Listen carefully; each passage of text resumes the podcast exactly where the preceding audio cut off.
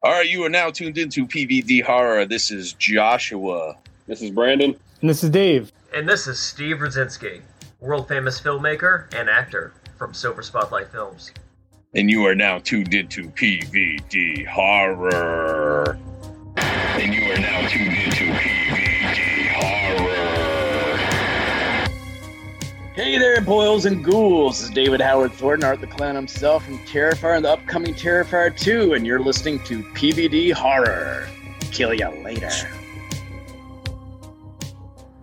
I love it. World, world, world famous. The uh, that was awesome, dude. Um, so I'm just gonna jump right in, uh, right away. I'm actually a pretty big fan of yours. I've seen a lot of your films, um, and I wanted to start off. Uh, can you tell us about the Meowie films? Absolutely, I'll tell you about the Meowie films, the Meowie Chronicles, the saga, the epic saga that has been going on for years over the course of four films into its epic conclusion, which just recently came out. Um, so we finished Caroushell in 2016, and it got picked up for distribution relatively quickly. But the distributor outright said we aren't going to get to releasing it for a while. So, um, I was just like, oh, what the hell am I going to do with my time? Because I can't justify making another, like, m- relatively larger budget horror movie when the first one is going to be sitting in a vault for, you know, two No. years. So at the time, my uh, good brother Bill Murphy and I had a our own podcast called Movie Films with Bill and Steve, which is dead. Is someone's uh, house on fire? Hold on. Brandon, is your house on fire? Run it! Drop! Stop, drop, and roll, man! Stop, drop, and roll! I like that it heart. It smash cuts back to just an empty room because the beeping is so loud. Yeah. you gotta love it. All right, so um, but so for movie films, Bill and Steve, uh, we started watching some talking animal holiday movies because why not? Fuck it. Um, so the first one we watched was The Three Doggeteers, which was actually funny and self-aware and knew what it was, and we had a lot of fun with it. And then we watched The Dog Who Saves Christmas and The Dog Who Saves Halloween, and it was the most milk toast, insultingly generic garbage I've ever seen in my life. And they clearly had six figures worth of budget on each of the movies because they had fucking gigantic mansions as their homes. They have Dean Cain, they have uh, Lance Henriksen is in uh, The Dog Who Saves Halloween, but it's the worst scripts I've ever seen for what could have been literally anything better. So, out of anger and spite, I wrote a Meowie Christmas.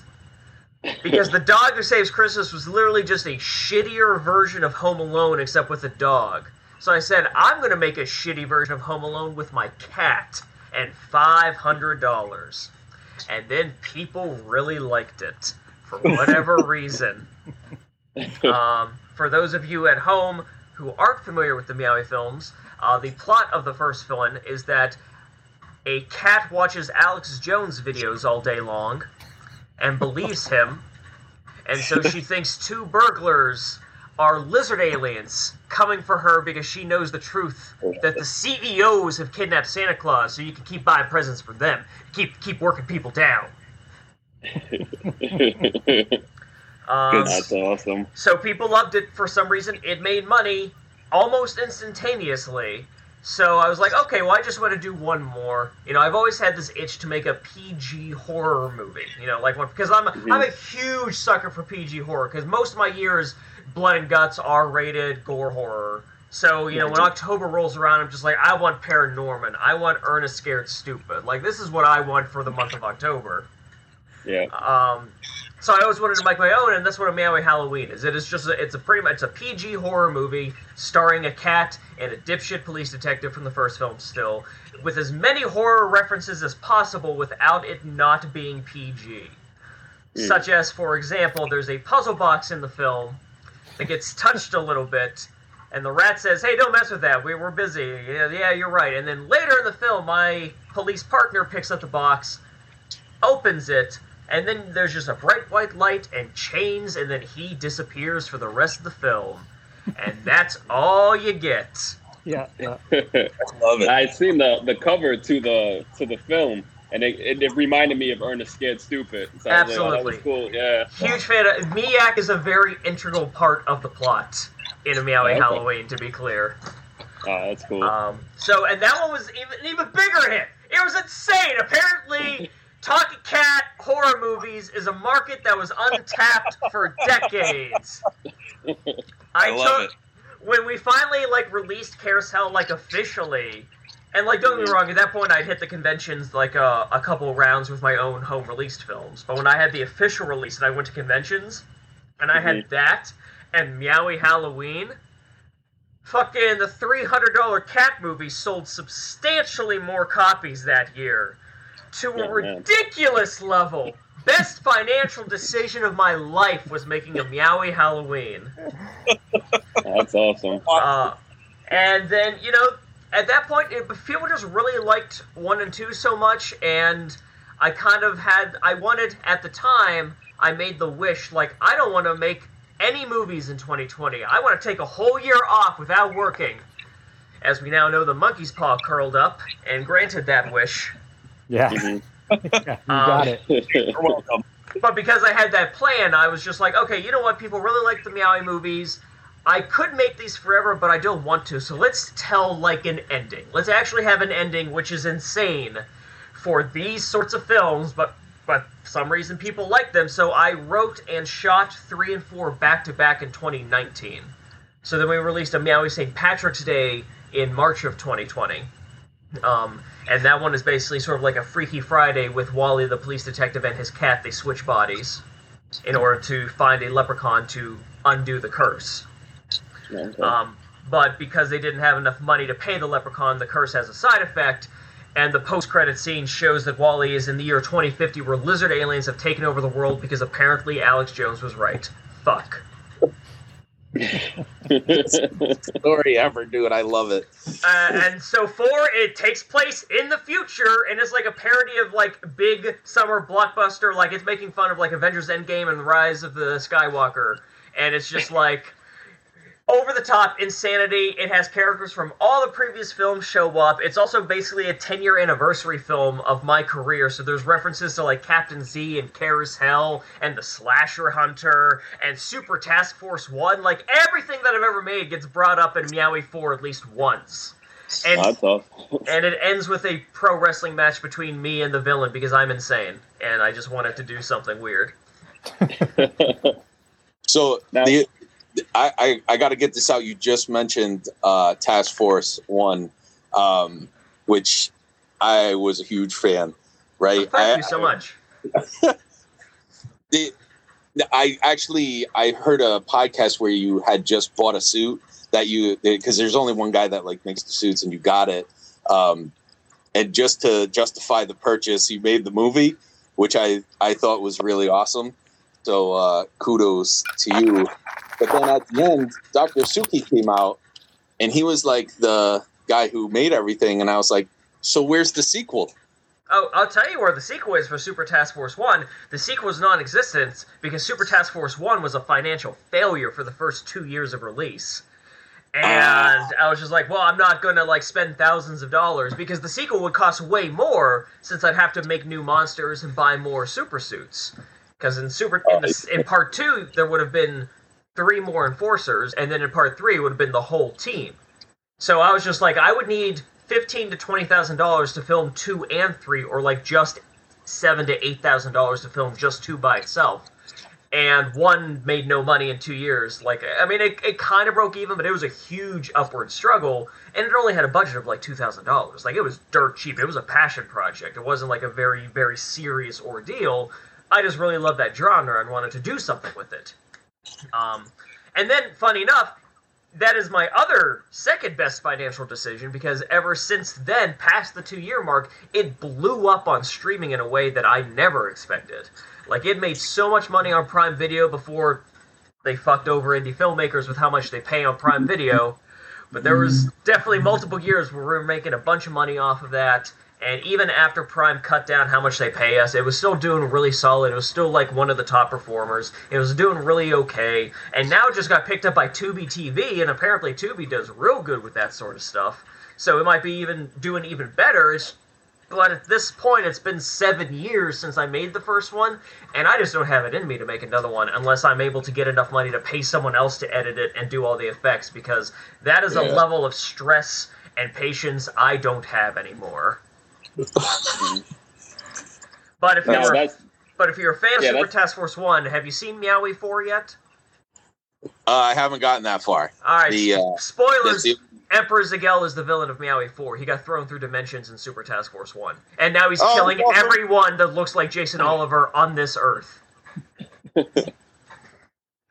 is now why it's he wants funny to you keep- say that you're uh, you kind of like finished with trying to do the editing process yourself. I had seen that you've been in the film industry since you were 16 years old. And how how was it how was it um, going through that that at such a young age? Well, you know, when I'm 16, you know, that's definitely an exaggeration because obviously I'm making garbage backyard movies when I'm 16. You know, the, the Wolfster movies and legends are not something that I ever want to promote or talk about, but they exist. And because my fans hate me, they're available on stevebuster.com. There's also a two hour long video where I get very drunk and just insult legends for two straight hours because it's garbage and I hate everything about it. But it exists. Um, Yeah.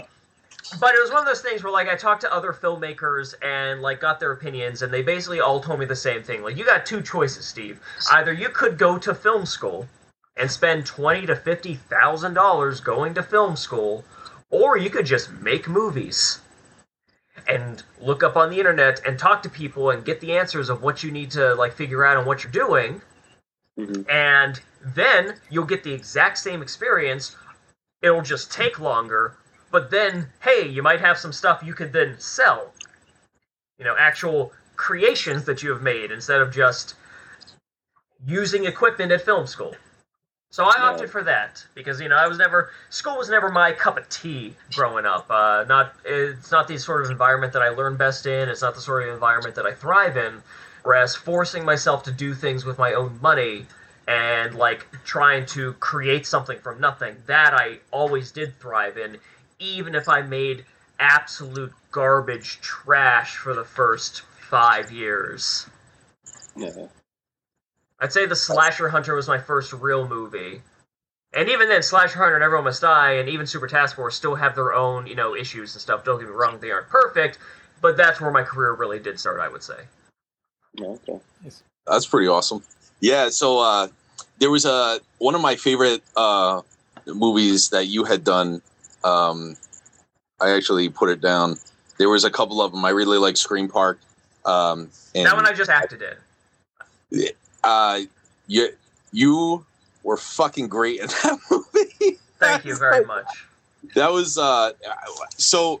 Uh, as far as Scream Park goes, how was it like? Because you didn't write it, you didn't direct it. How did you get involved in it, and how was it like just doing whatever everybody else told you to do, kind of thing? Uh, well, that definitely wasn't the like first or the only time where I did in fact just act in someone else's production. You know, I've been doing that before Scream Park. I've been doing that since Scream Park. Um, in terms of getting involved, you know, there was just like casting calls listed, you know, in Pittsburgh Film Office on some of the Pittsburgh audition things. I just sent in a headshot and auditioned, and you know, they liked me. They picked me. Cool. That's all I got. Like I don't got more much more story than that. Uh, as for like, I mean, if you're just asking like the general question of like, what is it like to like just listen to someone else instead of direct myself? Yeah, I that- fucking I love it. Generally speaking, it's nice to just like not have to worry about a hundred things on set and not have to worry about how we're getting this shot or what the schedule is. It is very nice to just show up, be the talent, and then go sit down when they're done with me for that shot, and they don't need anything else. Just give it up. just give me the check. I love Abs- it. yeah, absolutely. but generally Just- speaking, I do I do enjoy it. Like if I if I had like a perfect a perfect schedule because I also do some more a lot of uh, Marvel live work when there isn't a viral pandemic going on. So there's a lot of acting that I do with that. But ignoring that for a moment, my perfect year would be one year one excuse me. My perfect year would be directing one movie and acting acting in another movie that isn't mine. I would love to do that every year, but who knows with the world. Yes. Yeah. The world may never know. I'm actually The, uh, in something small right now for BPO Films called Dead on the Davenport. They're still in production though, so I have no idea when it comes to release or when that's coming. But that one's going to be fun. Ooh, that's exciting. Uh, Steve, I was I wanted to ask. Um, you know, so speaking of acting, um, so as far as like your your role in um, Caroushell, um, do you find it easier just to make yourself the one of the main protagonists? Um, was that like a conscious choice? No, I fucking didn't want to do that at all. I was bullied Okay. into that shit. I did not want to be Joe the Pizza Guy. I did not want to deal with all those goddamn. First of all, I didn't want to deal with all the goddamn reviews that would be, "Mm, of course the director is Joe the Pizza Guy because he gets all the jokes. Didn't fucking want to deal with that. Guess what I'm fucking dealing with now? I didn't want to deal with the stress of memorizing all those lines, especially because Joe has a lengthy, angry monologue and also directing a huge fucking cast over the course of two weeks. I wanted to just write the movie and direct the movie, and that's what I said going into Caroushell. I just wanted to focus on directing the movie, especially because on Captain Z, the producer also forced me to be Glenn in Captain Z. I did not want to act in that movie either. I was hired to write and direct, and then I handed him the script, and he said, "Oh, great, you're going to be Glenn." Fuck. um. So, so uh, when I was doing Caroushell, I was like, okay, no, not gonna act in this one, not gonna act in this one. So I wrote it. I just I wrote the character of Joe just because that sort of character makes me laugh. You know, I like earnest. Yeah. Joe is somewhat earnest in that sort Yeah. of like genre. Um, and then I, you know, my co-writer Aline Isley said, "Oh man, you're perfect for Joe. You should be Joe." And I said, "Not gonna fucking be Joe. Not acting in this fucking movie." cinematographer and editor Scott Lewis read the script and said, "You know, Steve, you've got to be Joe." It's like I don't want to fucking be Joe. I just want to direct the movie. I don't want to act in the movie. And then the producer, who was financing the whole film and otherwise being completely hands off creatively and just trusting us to make whatever movie we wanted, said, "You have to be Joe." And I went, "Fuck." Can't can't tell the guy handing you a, a five figure check no. Yeah. So I became Joe. Now, granted, a lot of people love Joe and think I'm one of the best parts of the movie, which Yes. I. It's a bittersweet feeling, you know, because like I want all these other cast members to get that love, but at the same time, I guess the producer was right. it's funny because you say like how you your energy is like you didn't want anything to do with that film. You don't want to be in it. It's funny because Joe's character was just like, I don't even want to fucking be here. I just want to deliver this fucking pizza. I just want to take care of my fucking cat and get out of here. You know. So it's funny. That was you all can ad that- Yeah, it was very, very identified. yeah. You ad libbed all that shit in. You, you, it's okay. No, really, it was it was all written. That is one thing I do want to say because I, I never ever care when people just don't like my movies. Let me say that right now. Like if people don't like it, whatever. It's subjective. Everyone's different.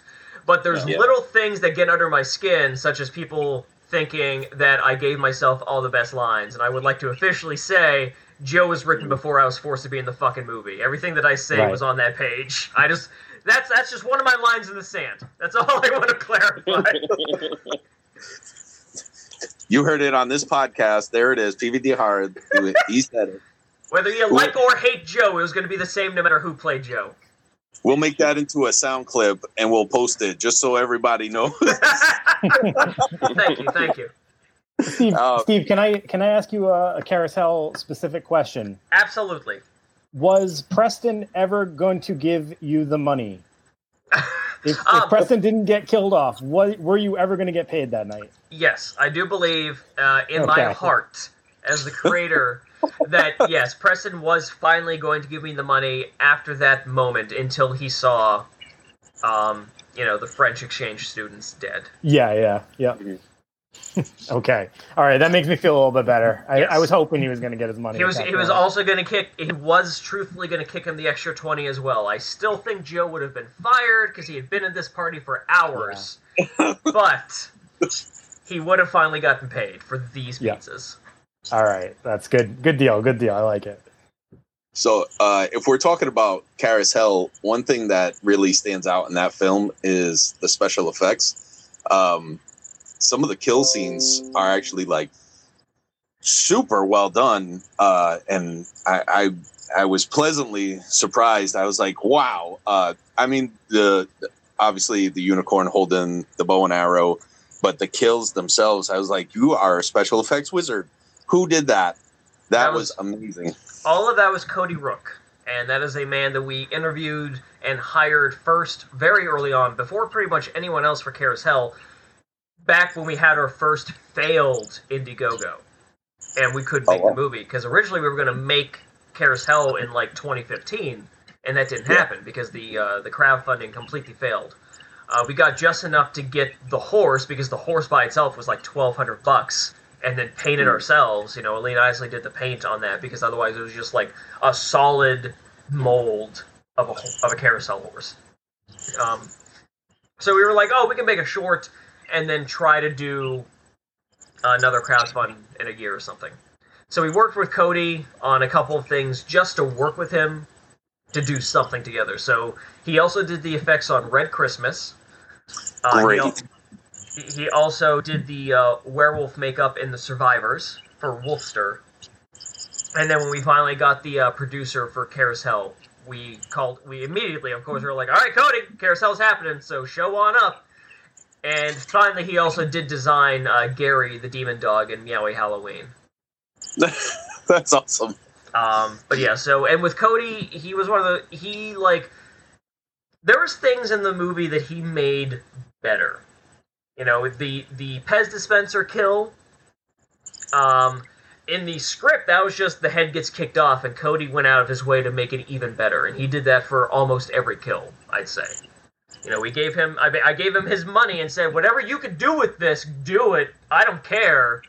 And then when we were on set, I went out of my way. He, you know, he asked if he could help with the camera a little bit because he knows where it needs to look. Simply because he's been on sets where he has done amazing effects, and they shoot it in a way that you see fucking none of it. And that really like disappointed him and made him really upset because he put so much effort into the. He still got paid, but like he put all that work into the effect that didn't get shown on screen at all. So on Caroushell, I looked at Cody and said, "Hey Cody, you direct these scenes because you know what they have to fucking look like. I don't. I'm, I'm directing the actors, but direct the effects. And I think that is a very substantial reason why they look so good, is because Cody was basically the one calling the shots in terms of how the shots needed to look for the effects, in addition to, to his own skills of making the effects. That's That's awesome. So, uh, any any chance in the future we can get a rematch between Cowboy uh, Cool and uh, Duke? Uh, Cowboy Cool is dead. That is canon. That is official. Cowboy Cool is gone. However, he was one of 26 mascot characters tasked with hunting down these Nazi weapons. So you might meet someone else in the future, Okay. be it a general or admiral of some type, or even someone new in training. Are you dropping hints right now? Is that what I'm Yes. hearing? Yes. I fucking love it. Um, I actually wanted to ask you about Red Christmas because uh, um, it was actually like super brutal. Uh, it was it was a rough film, and then there was the scene where she was um, she was doing the dead guy, and uh, oh, what what was it? The song was playing in the background. Uh, uh, it was a Christmas song. I think it was "Christ Is Born," but I'm not. I, I think so offhand. I'm going to be honest. I have not seen Red Christmas like straight through in a few years either, so I couldn't tell you And- immediately offhand. So I remember watching it and I'm like, oh my God, like, holy shit, this is fucked up.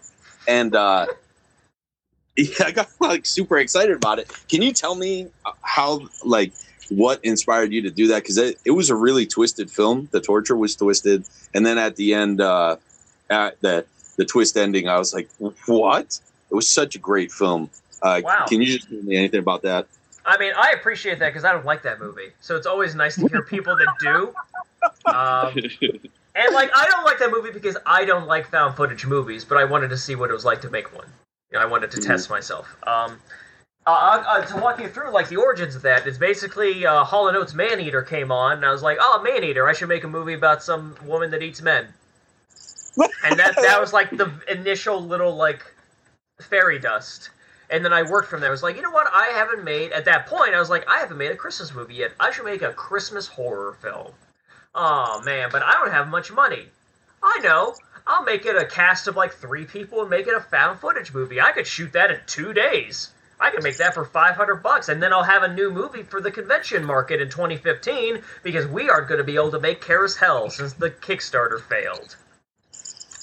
So I came up first. I came up with like titles. I was just like, uh, "Dead for the Holidays," uh, not bad. You know, I had a list of like 30 names, but Red Christmas stuck out, and then I googled it. I was just like, "Wait a second, no one has fucking made a movie called Red Christmas yet. I need to make a movie called Red Christmas first. And I did. I beat those other motherfuckers in Yeah. Australia by a year.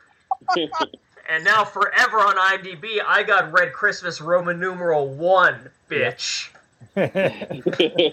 Um, a significant number of movies that I've made has simply been because no one has made a movie with the title that I thought of.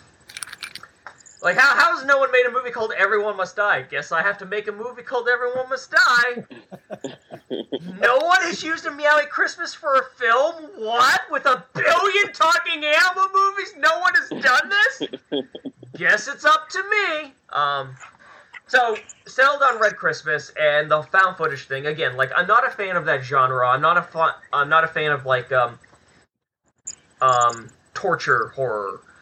So I kind of wanted to just test myself as a creator and see what it was like to make my own movie, which was both found footage and torture horror, and see what it's like. But I kind of I wanted it to be a little bit more than that, especially as a, if it's a found footage with a small small cast.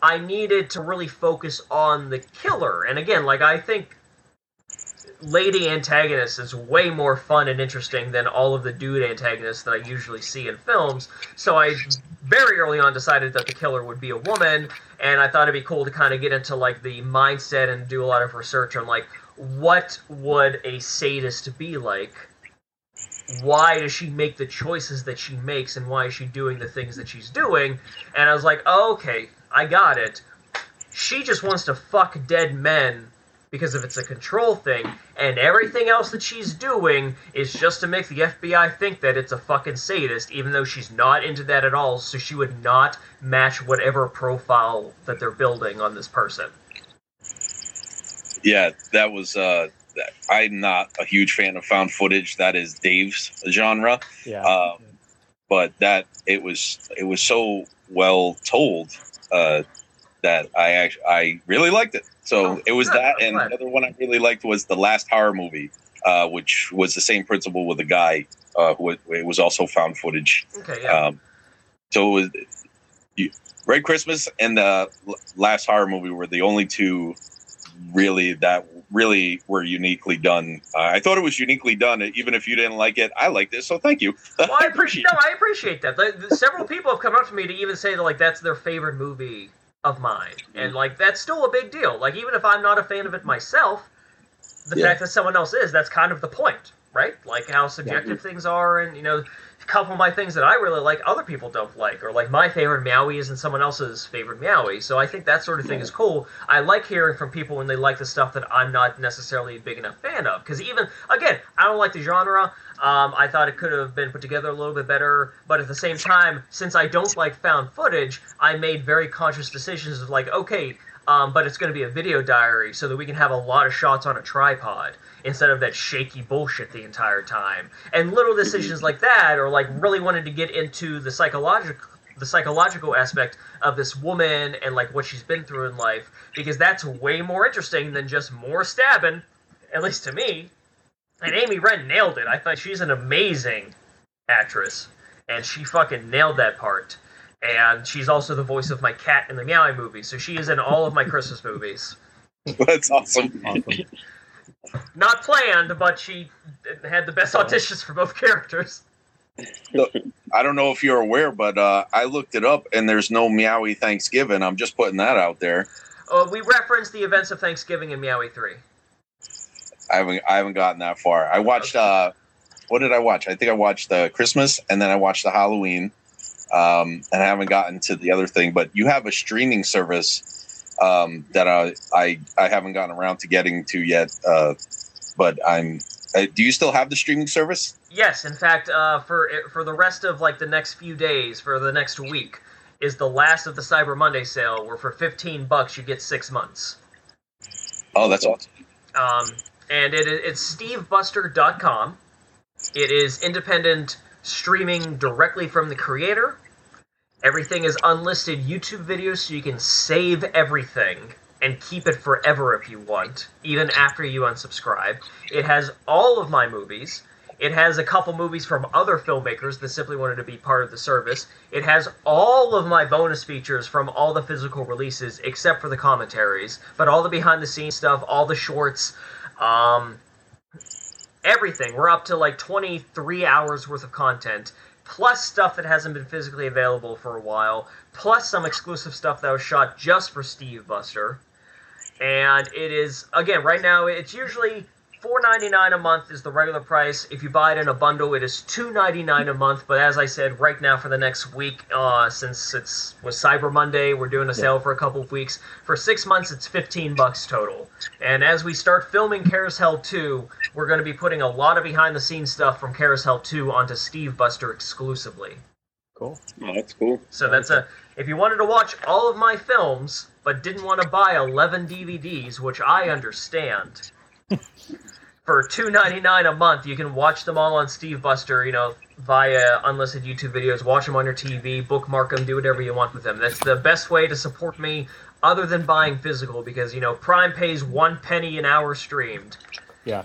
So Steve Buster is the preferred way over Prime.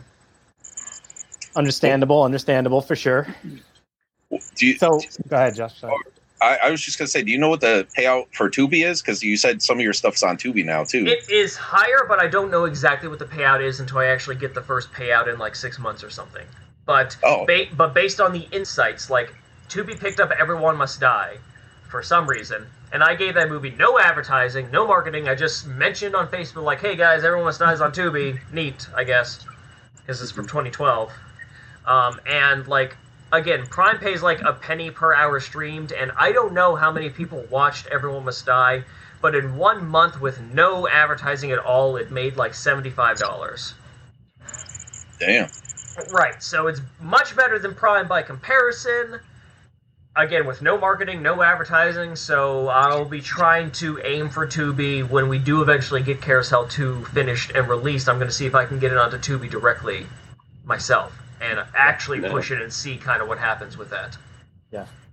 Just I just to point out something positive with Prime though, it is it did really like push Caroushell out there. Like that every time I would log in and I don't know if it's just because of other movies that I watched, but I wasn't really watching other unicorn uh, killer movies.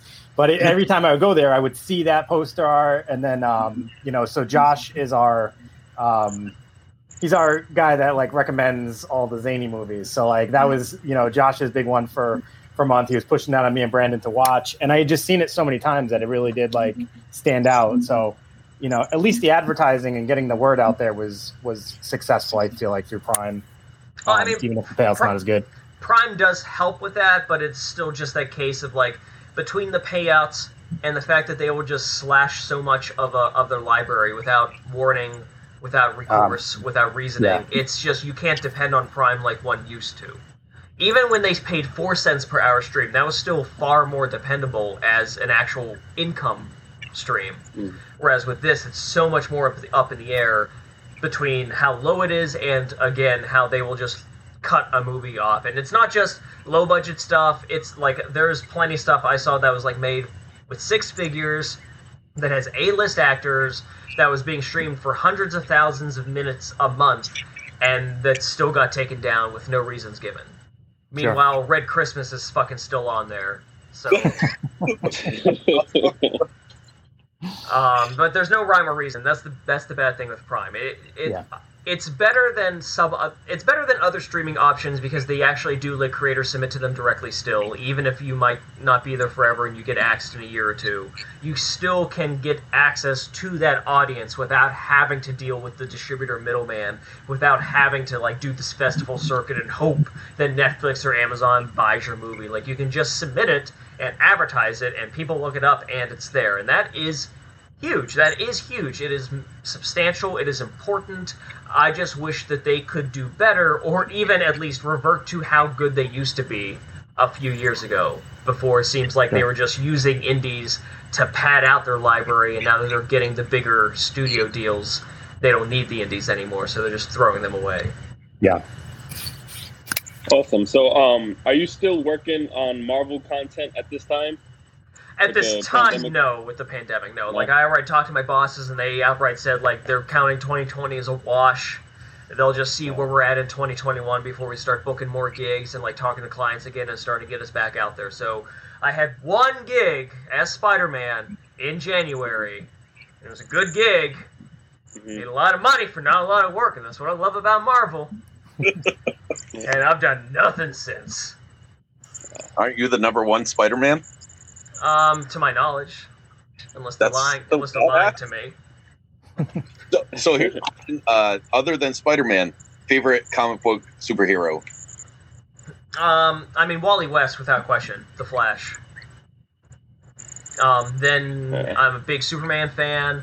Uh, big fan of Captain Marvel, as in Shazam, Captain Marvel. Yeah, Um, uh, like the Yeah. '40s Shazam, or I mean, for even the modern version, I just mean I still call him Captain Marvel because that's what I grew up with his name being.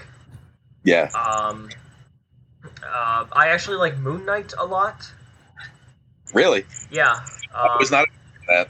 yeah, he's a really fun character, and uh, I used to be a bigger fan of Green Lantern, but ever since since Grant Morrison started writing the character again, it has not been at all my cup of tea. So I have fallen out of Green Lantern a bit. I still love the mythology and the different Lantern Corps, and I love Kyle and Guy.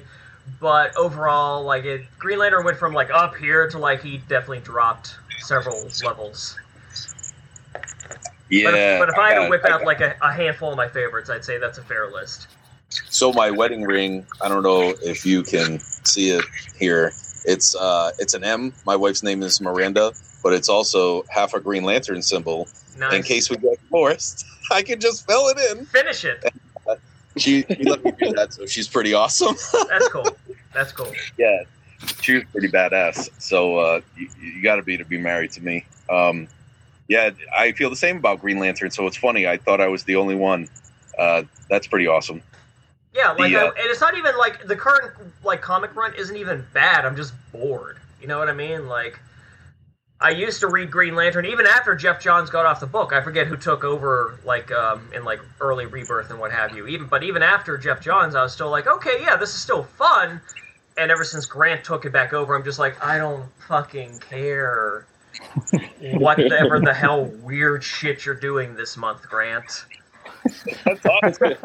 I I, the uh, I'm a little surprised by Moon Knight. Um, I was a big fan of Werewolf by Night. I love that series, and that's where Moon Knight originated.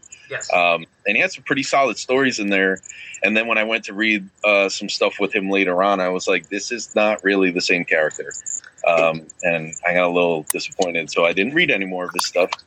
Moon Um, Knight is you know- definitely a character where very much is a coin flip depending on who's writing. There are that's- good, there are really good runs and there are really bad runs. Um, but Uh, I can at least still appreciate his concept as a character, and his suit is awesome. Yeah, he does look badass. Huh? Exactly. the um, and then I I kind of wanted to ask you. I saw um, uh, somebody in the back, and was that your wife in the back? Uh, you're married, yes, right? yes, that was She Alina was all of your films, correct? No, not all of them. Uh, what? Uh, most of them, like Super Yeah. Task Force. Well, she wa- she was in Super Task Force again because that was a passion project. And I was like, "Oh, you're going to be in this, Aline." Um, everyone and she was like, "I want to act," and you're like, "You have to." No, she was super into it. She loves acting way Oh, more cool. than me.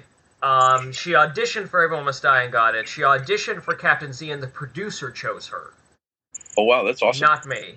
Um, and then she was like, "I don't want to be in Caroushell," and I was like, "Fuck you."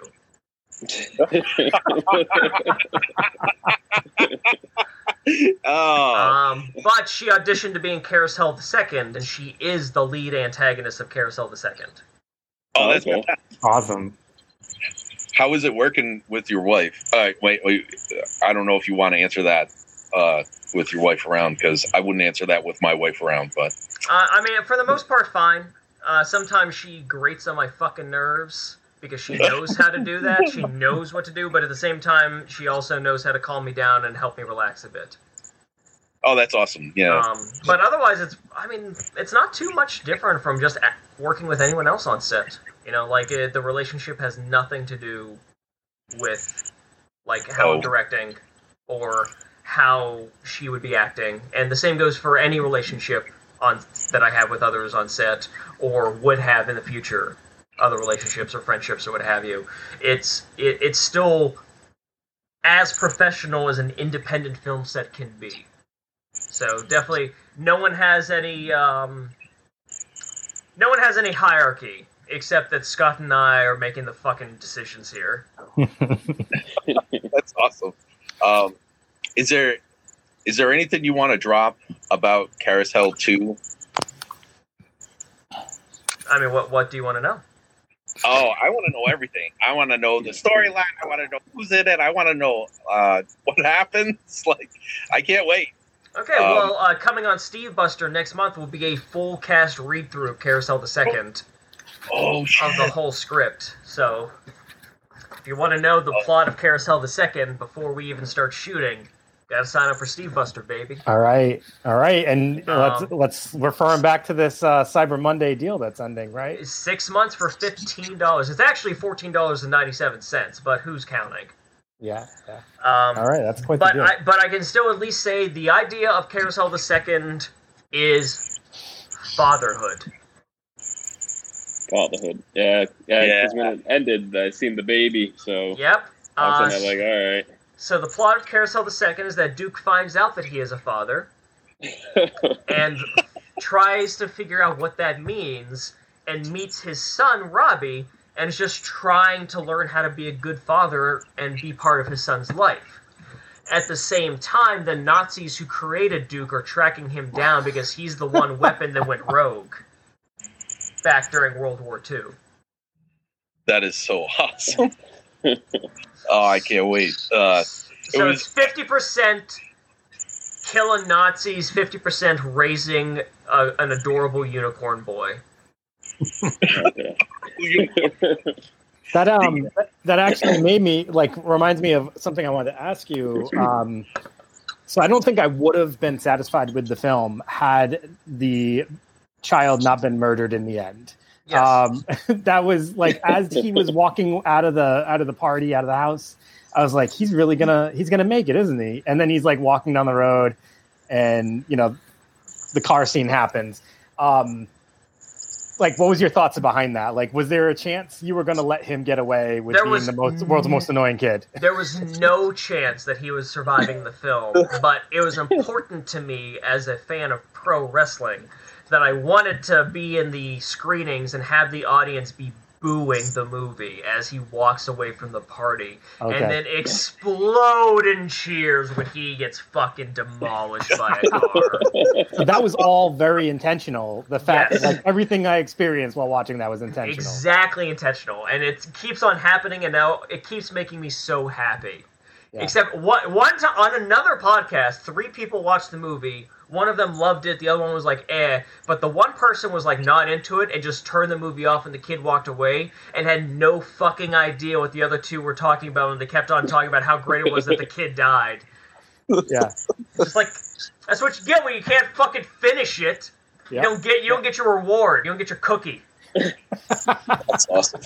yeah, I love that the ending of it. It kind of reminded me of uh, Toxic Avenger. You know, Oh, yeah. the whole car scene. So Yeah, I, I really wanted that because again, like I like the idea of just like, oh no, he's gonna make the kid live. Well, of course the kid's gonna live. It's a kid. They don't Yeah. kill kids in these movies. Just kidding. Fuck this kid. yeah. yeah. Is, is I'm I'm sure he's a pleasant young man. Is is he, or is he his character? Uh, Yeah. I. Thank you for thank you for answering it. Uh, no, he's not as bad as the actual character. The thing that was actually accurate to the character is that he would not stop fucking eating. Oh yeah, like that was written for the character before we ever cast this kid, and then when we got to set, we are like, Jesus fucking Christ, please stop, please stop. awesome. He was That's so awesome. excited to eat a pizza cheese sandwich. He finished that whole thing. That's awesome. Um, yeah, going when we were when Aline and I were writing Caroushell the Second, that's one of the first things that like I stated, and like she wasn't disagreeing at any point, but like that was one of the things that I put down in stone. Just like the first movie was about a kid that everyone wanted to die. For Caroushell the Second, I want this to be about a kid where anyone that hurts him, everyone wants them to die Okay. Mhm. because they like the Alright. kid that much. Oh, cool. Alright. That's reverse, huh? Yeah, that's I, I like to I like to do shit like that. Like I kept I keep I do keep on saying it. Um, I don't know how often I'll be saying it over the course of the next couple of years as like we make actually make and release this, but well, I don't want to just in the first in this trilogy of Caroushell, if there's a third, that's an if because we have to see how two actually performs and how people enjoy it. But I, at no point did I want to make a Caroushell 2 or a Caroushell 3 where it's just now Duke is mad at someone else and he's killing this house full of people. To me, I wanted every film to actually be a progression of Duke's character, uh, learning about himself, learning his place in the world, and what that means. I actually wanted important differences and progression throughout these, what would be these three films, because it would have been so easy for Caroushell, for us to make Caroushell 2 like two years ago and have it just be like, oh, someone threw a can out their window and hit Duke in the face, and now Duke kills 20 more people. But to me, that's boring. So that's why Caroushell the Second is going to be an interesting sell because I think that it has all of the same levels of like humor and weirdness and quirkiness and also kills. There are less of them simply because the budget's a little lower, but the kills will be just as good. But at the same time, if people that want horror sequels to just be the same movie except in a different location, I do think that they actually will end up not liking Caroushell the Second as much because of that. Because this is not just Duke goes to a house of people and kills a house of people. This is Duke is learning how to become a fucking father while he fights black magic Nazis that are immortal. And then if there's a third one, again, it's going to be different again, because then the third one is going to be an inverse revenge story, and he's going to be meeting other objects that existed since World War II. That's so badass. Thanks for the storyline.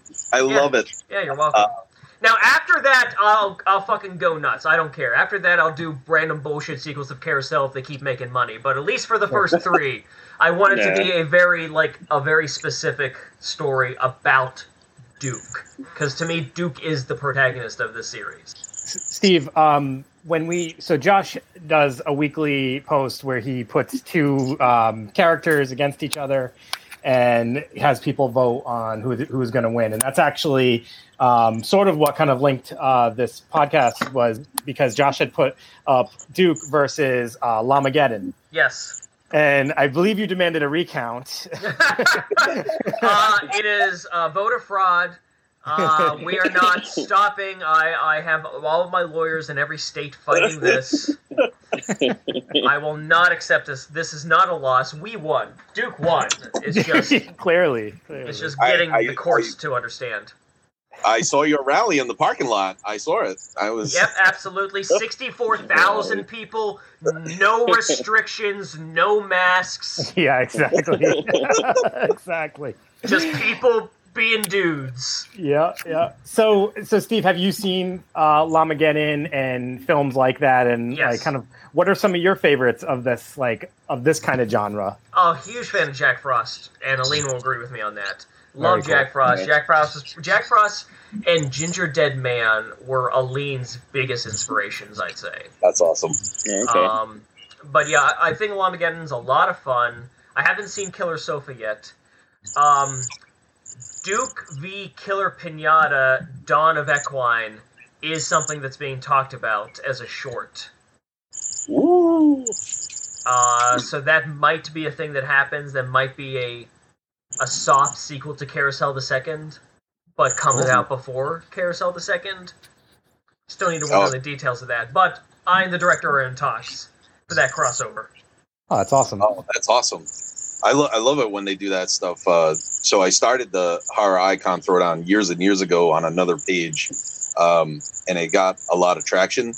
and I started doing it. Uh, now a lot of people do it, but I love I love it when they do it in a real movie. So that's super exciting, um, especially because it's Killer Pinata. Like that's awesome. Yeah.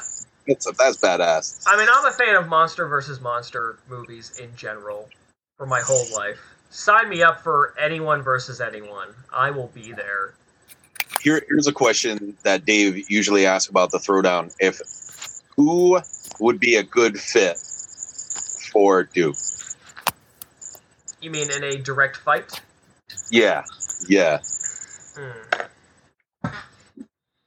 I mean, here's the problem with Duke is that he is basically magic. He just doesn't understand his abilities yet. So he is uh, once he reaches his peak of knowing what the fuck he can do with his literal connection to eldritch horrors that humanity cannot comprehend. Uh, he could be taking on any of those levels of similar uh, villains like Pinhead or reality benders like Wishmaster or even the Leprechaun. Um, because once Duke reaches that point, Duke can do whatever Duke wants to. He just doesn't realize it yet. Awesome. I might have been fishing around for ideas, so when part two comes out, I already have some throwdowns in the work. Well, I'm he is, he is killing Nazis, so you could use uh, the Puppet Master team. Oh, there you go. There you go. Yeah, That's I like that. badass right there. I like that'd be it. cool. Yeah. Hey, um, Steve. So I, I have a, a question and a request. Um, Okay. And it might. I hope that this doesn't totally abruptly end this conversation um, as you leave in a fit of rage. But I wanted to point out uh, there was a blooper or um, in or there was a goof in the film. And I wanted to point it out, and I wanted to make make a request for your next film. So uh, when the, with the foreign exchange students, Duke says, "I've already penetrated two people this night. What about one more?" But then he gouges her throat out and doesn't penetrate her, as far as I am aware. Can we get a triple penetration in the next film? In the next film, no. But maybe Ah, the right, triple all right. penetration in three. okay, I'll I'll take that. I'll take that. Yes. He did, Duke, I- Duke had his line, but he got overzealous. Was going for the foreplay before the penetration. Knows ladies like neck stuff. He just got too into it. It, it was actually one of my favorite kills, um, just because I love the the camera angle when you see like the side of the throat and you Oh, you know good, you see thank all you. the gore. So I I liked that kill, but I was like, wait a minute, that, he didn't actually penetrate. Nope. Uh, for me, the sex scene. That's how I sell the movie to people who have not seen or heard of the movie.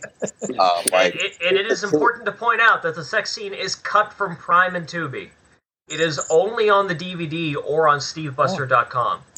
I love it. More, just, so I'll be on stevebuster.com as soon as we're done. Just uh, Yeah. I- So I have you have you only seen it on Prime or Tubi like recently, like in the past year? Yeah, You yeah. ever had the physical copy? um, before it started coming up on everybody's feed, uh, I had um, looked for it. I think I don't know, beginning of the year, maybe maybe even last year. Uh, I I always look for those kind of movies, Yeah. um, and I what I do is I type in the year every year, so all the new movies come up, and that was one of I just thumbed through to see what I would like. And uh, that one, gra- I was like, "Oh, oh my god, a killer unicorn!" Yeah. So I seen So Uh, that's the I- only way that you've seen the film. Yeah, the the sex scene between Sarah and Duke is like two minutes long, and they're in multiple positions of fucking. That's great. I, I, I gotta see it now. Um, how was that to film? It was a blast. Uh, Haley J. Madison is a goddamn professional. She's hilarious. You know, she's used to having weird fun on sets for horror films or photo shoots. So, like, I knew working with her would be a breeze. Uh, it was just I, Scott on camera, uh, Josh on um, audio because Josh and Haley knew each other. He's who played Pierre in the film. okay, Um, So I just had him do audio, even though he was acting. But since they were knew each other already and have been friends for years, it's less awkward having that sort of person in the room at the same time. And Aline was there for lights.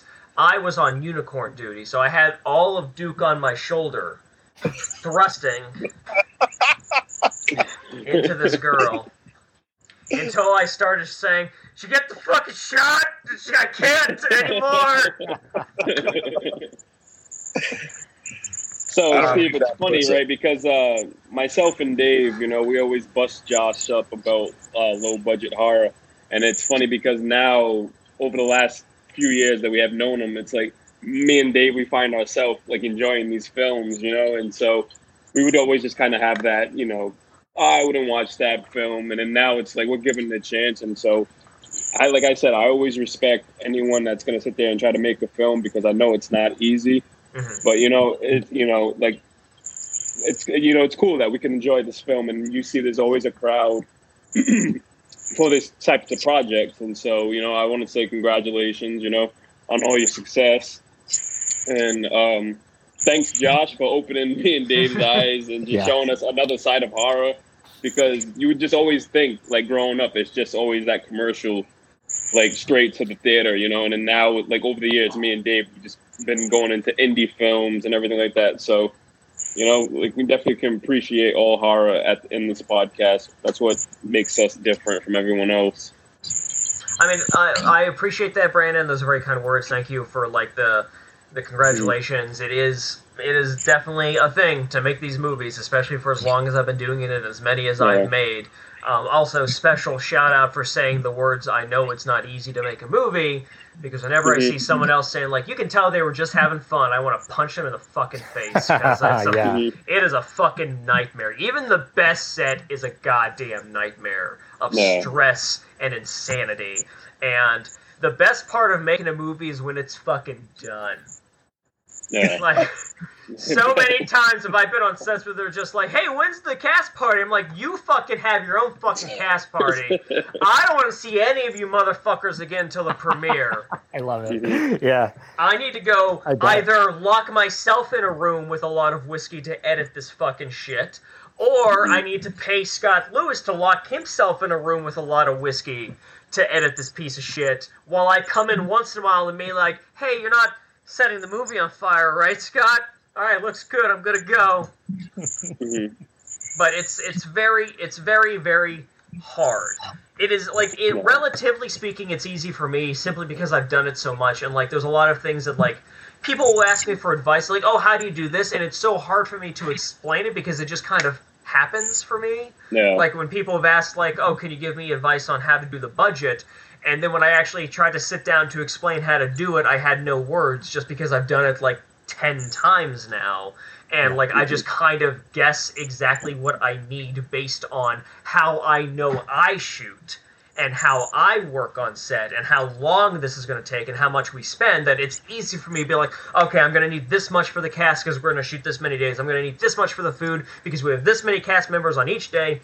And it's super quick, but it's also not a skill everyone should have. Like it's it's it doesn't make me any better. I just mean Mhm. if this shit was easy, everyone would do it. And instead, I talk to way more people that say, "Yeah, I've been working on one script for ten years, and I'm sitting on a pile of films, being like, fucking do something." Yeah. I don't care what. It doesn't have to be good. Fucking do something if that's what you want to do. If you don't, that's fine. But otherwise, shit or get off the pot. Yeah, I think it's cool that you challenge yourself and come up with all different types of uh, scenarios because it's like Hollywood's just doing remakes, you know, Mhm. taking the same films and doing it over and over again, you know, to the point where your average horror fan is kind of just getting tired of the, the same thing, you know. So Yeah. it's cool that you guys open that platform to just anything goes, you know. So Well, that's one of the things that's important to me. Like, I mean, my favorite version of horror is fun, weird horror. So, mhm. like, some people have said, "Man, I wish Caroushell took itself seriously," and my response is, "Then the movie wouldn't exist." Yeah. no. Like, that's Yeah. not the point of what I do. If you want serious, that's fine. Well, we don't do that here. Yeah, no. Um, you know, like we that is not what I make. That's not what I enjoy. Um, Mhm. And in terms of like doing completely different stuff, that's a decision I made all the way back on like Super Task Force One, or like outright was like saying like I know that as of right now, and that's changed honestly thanks to streaming, even though it pays a lot less. But thanks to Mhm. streaming, horror is not the only way for me as an independent filmmaker to make money, like it used to be in the '90s and early 2000s. So I thought it would be a good idea to diversify the entire genres that I do. in addition to my super fucking weird horror, and even all of my horrors are different.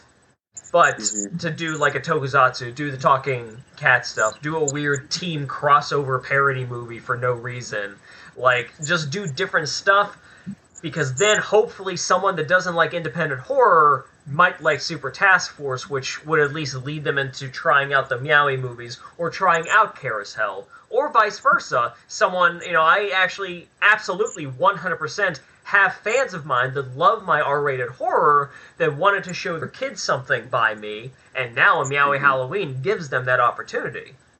And I, I've had so many people come up to me be like I've and outright say like I'm so glad you made these cat movies because now I can show my kids independent movies that I couldn't do before because they're all you know tits and gore and blood. And don't get me wrong, I started on tits and gore and blood when I was three, but not everyone is the same.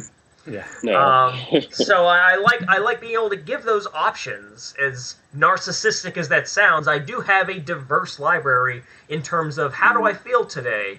Steve Rudzinski probably has something for you. Mhm. Nice. that that leads into one of my uh, last questions. Actually, how does that like? How does it feel to know that you are like a cult movie hero at this point? I do not agree with that statement at all. I don't think I'm anywhere close to that. Um, I am nowhere near known enough, uh, good enough, or earned that title enough, in my opinion, to be called a cult hero. But I will say that Caroushell has blown up a lot in the past couple of years. I will say that a lot more people know my name than I ever expected to know my name and it is cool and um, humbling. It comes off very interestingly because there's a lot of times where I will just uh, be talking to someone that I know somebody or worked with somebody or hung out with someone at a convention because we were both guests at a convention and that other person is just like, oh, that's one of my heroes. I grew up watching them. And to me, it was just like, oh, Doug and I just got coffee and complained about this one weird dude that kept talking to us for 20 fucking minutes.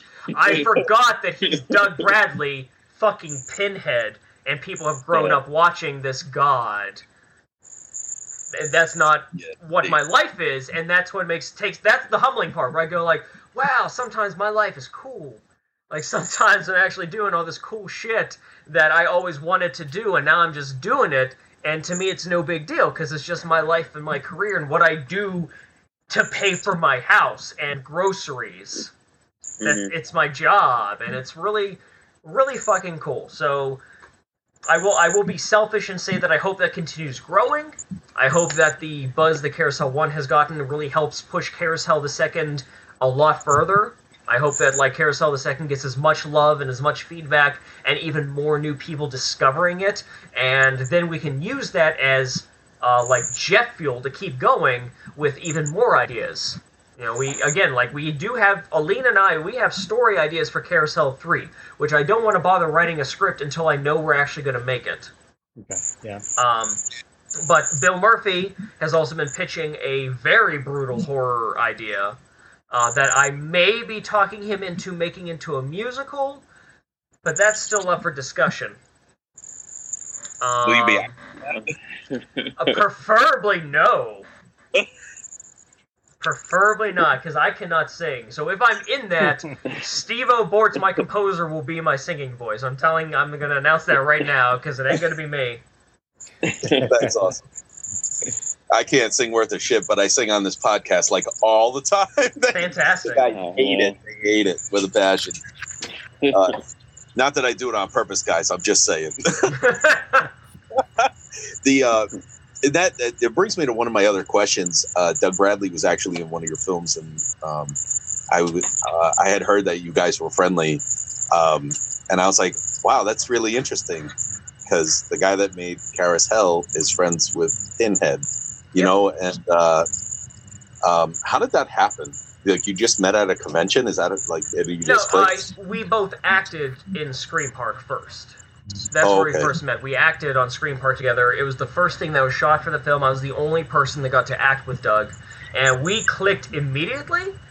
and just started joking around and having a good time and poking fun at some stuff, poking fun at each other, poking fun at the scene, um, and just had a really good time. And then whenever we've run into each other at a convention since, we just kept doing that. Like it's it's really cool that Doug comes up to me when he sees that I'm there and like setting up. Like it's not like, oh, I need to go up to Doug and hope he remembers me. No, like I'm taking all my fucking DVDs out because I'm late and I gotta fucking set up. And then here comes, oh, Steve, how you doing? That's my terrible British accent. um, um, and it's it's just really cool. He's a really he's a really nice guy. His significant other is a total sweetheart, and I always love seeing them and being around them. And you know, I miss that sort of stuff in this current year. Please wear a goddamn mask. Yes. Oh, you. yeah. Oh, how, how's this past year been for you? Uh, well, honestly, fucking great. This has been my best year of my fucking life because I'm an introvert. I hate being around people. I hate going outside. So my mental health has gone from zero to fucking 200. I ain't kidding at all. The money is worse. I'm real tight when it comes to that. But in terms of like personal mental health, I feel really shitty saying it because I know how hard it has been for other people, and it really has Mhm. been. But man, I'm doing great. Yeah. That's awesome. I understand. I like that you said wear a fucking mask. Uh, our, state, our state, I don't know where you, uh, where you're out of, but we're in Rhode. Island, uh, Pennsylvania. Um, you guys just had a lockdown too, another one, right? Yeah, it's spiking real bad in our area. Uh, same here. We're actually on a lockdown now. Um, so we're in another lockdown. Uh, this year has not been great. Um, so I and I am in the same boat. I really like being home, uh, but being home uh, I, uh, all the time, all the time is is I need to I need to at least leave the house. Yeah. I need to leave the house. I- Um, I, will say there's there's the bittersweet level because like it hit me a few weeks back where like I was really missing doing the Marvel performing stuff Yeah. because it's like it's so low stakes because I've been doing it so long that like it's second nature. It's nothing that I have to practice or like put too much like stress into because I'm doing a good job every time. There's a reason why they send me so many places instead of anyone else. Um, but like it's just like the travel I miss, the being fed all this amazing food I miss, getting to make a bunch of people smile I miss, and getting honestly just paid to perform so consistently. I I didn't realize how much I missed it until a few weeks ago when I had like one really bad depressing day. And I would like to clarify that was one day. You know, a couple years ago I had a very depressing year and it got very dark and that's been gone for a while, but I still had that one day. That's good. the uh, uh, so um, do you guys have any more questions? Because I'm pretty good. Well, I just I just wanted to see. Um, so I know Steve, you you had um, obviously we're plugging the um, streaming site, so want to give you an opportunity to once again remind people to check out that site and what else, um, whatever else you'd like them to uh, be anticipating or check out. Absolutely. Well, again, stevebuster.com is the streaming option. Uh, usually the bundle is $2.99 a month for three months, $4.99 if you just want one month. And like I said, it just until the end of this week. Uh, it, right now it is December 6th. I will say the deal goes until the 13th. Um, but it is $15 for six months. And again, you get access to the whole library, all the bonus features, everything via unlisted YouTube links that you can keep and we're going to keep on updating and putting more new stuff on the website over the course of the next months. And as I also said, once we start shooting Caroushell the Second, any behind the scenes information or footage or anything like that is going to be on Steve Buster as the first sneak peek for Steve Buster subscribers. If you would like to buy any of my stuff physically, silverspotlightfilms.com is my home website where you can find all of my movies. They are available on DVD and on Blu-ray. Most of the time, the Blu-ray just has more features and also the 1080p HD transfer, obviously.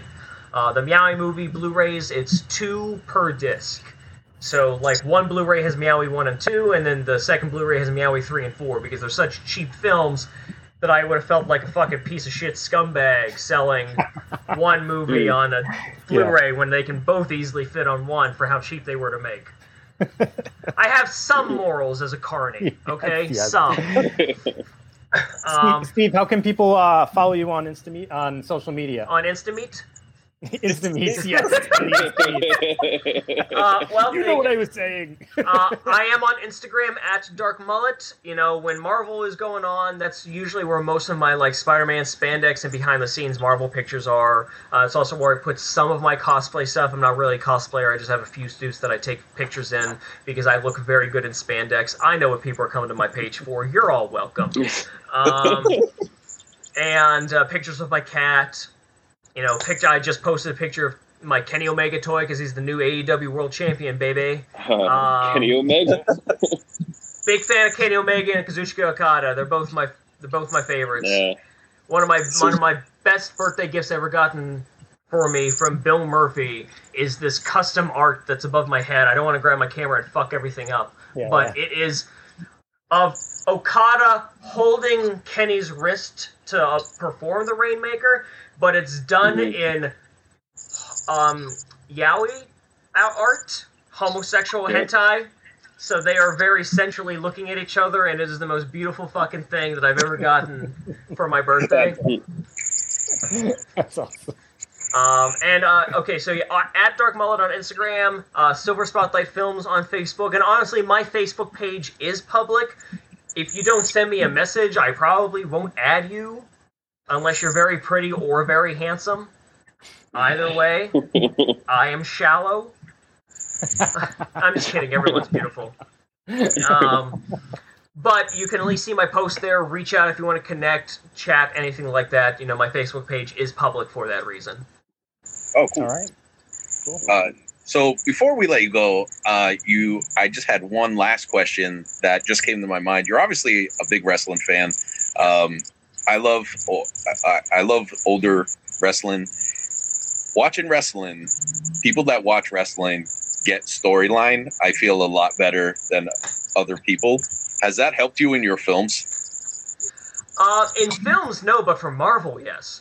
Because Oh, I've been for uh, Marvel, they actually trust me to write new shows from time to time when they need a new show, and they trust me to write it, and I make that pro wrestling as fuck.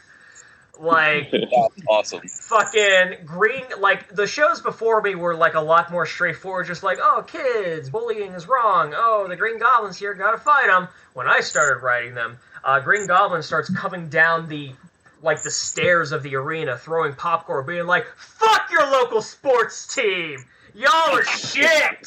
I'm gonna go to this other city because it's a real city insert rival city here. Like just the first time they let me write, and the first time we put on one of my shows for a client, the client was just like, I have never fucking heard them boo so loud prior to your show, Steve. And then they never cheered so loud up until Spidey beats the shit out of him. And again, wrestling fans, so it's like DDTs and V triggers and chops. Like, That's awesome. I like they let me choose who gets casted, so I bring in some of my acting friends that I know can do stunts. I bring in my like buddy that's like trained in pro wrestling, and we just go crazy. That's that's so badass. So so what I'm hearing is that uh, another film project should be a wrestling movie. I have considered it. I have legitimately. I want to make a wrestling movie. I don't know what wrestling movie to make. I don't know what I can make that hasn't already been done, or that would about- be unique or interesting. How about uh, Caroushell in a cell? That would be a great movie. It's not bad. It's not bad. I like that. Um, That's gonna be part three.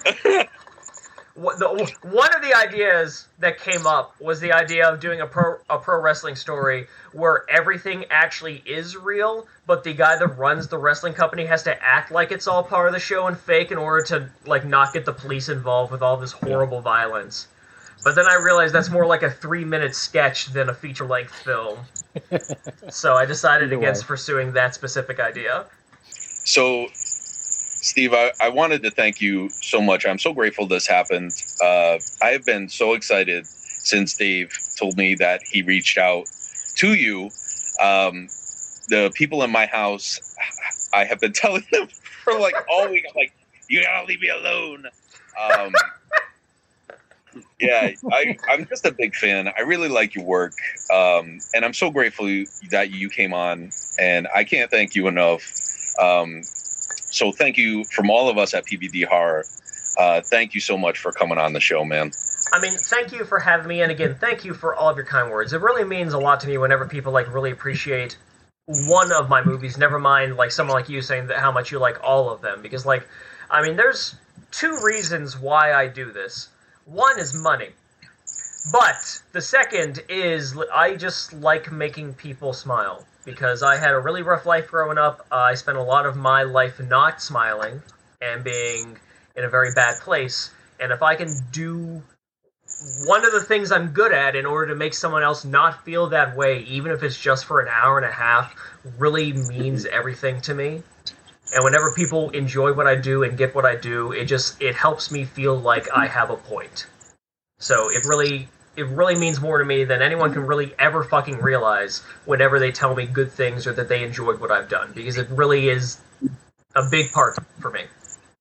That's awesome, and we we appreciate it as well. It brings a little brings a little excitement and enjoyment to our lives. So thank you for doing it.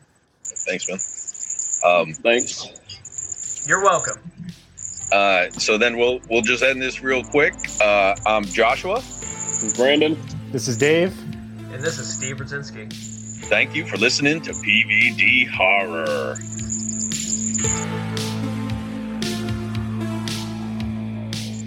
Hi, this is Steve Rudzinski. God damn it. damn it, Josh. Um, hi. So I figured we'd start with. Uh, did you just look behind you, make sure the porn was off? No, I was seeing at what point of Die Hard I was paused on. So it's a nice one where John. McClane is just crying into his gun. Okay. Okay.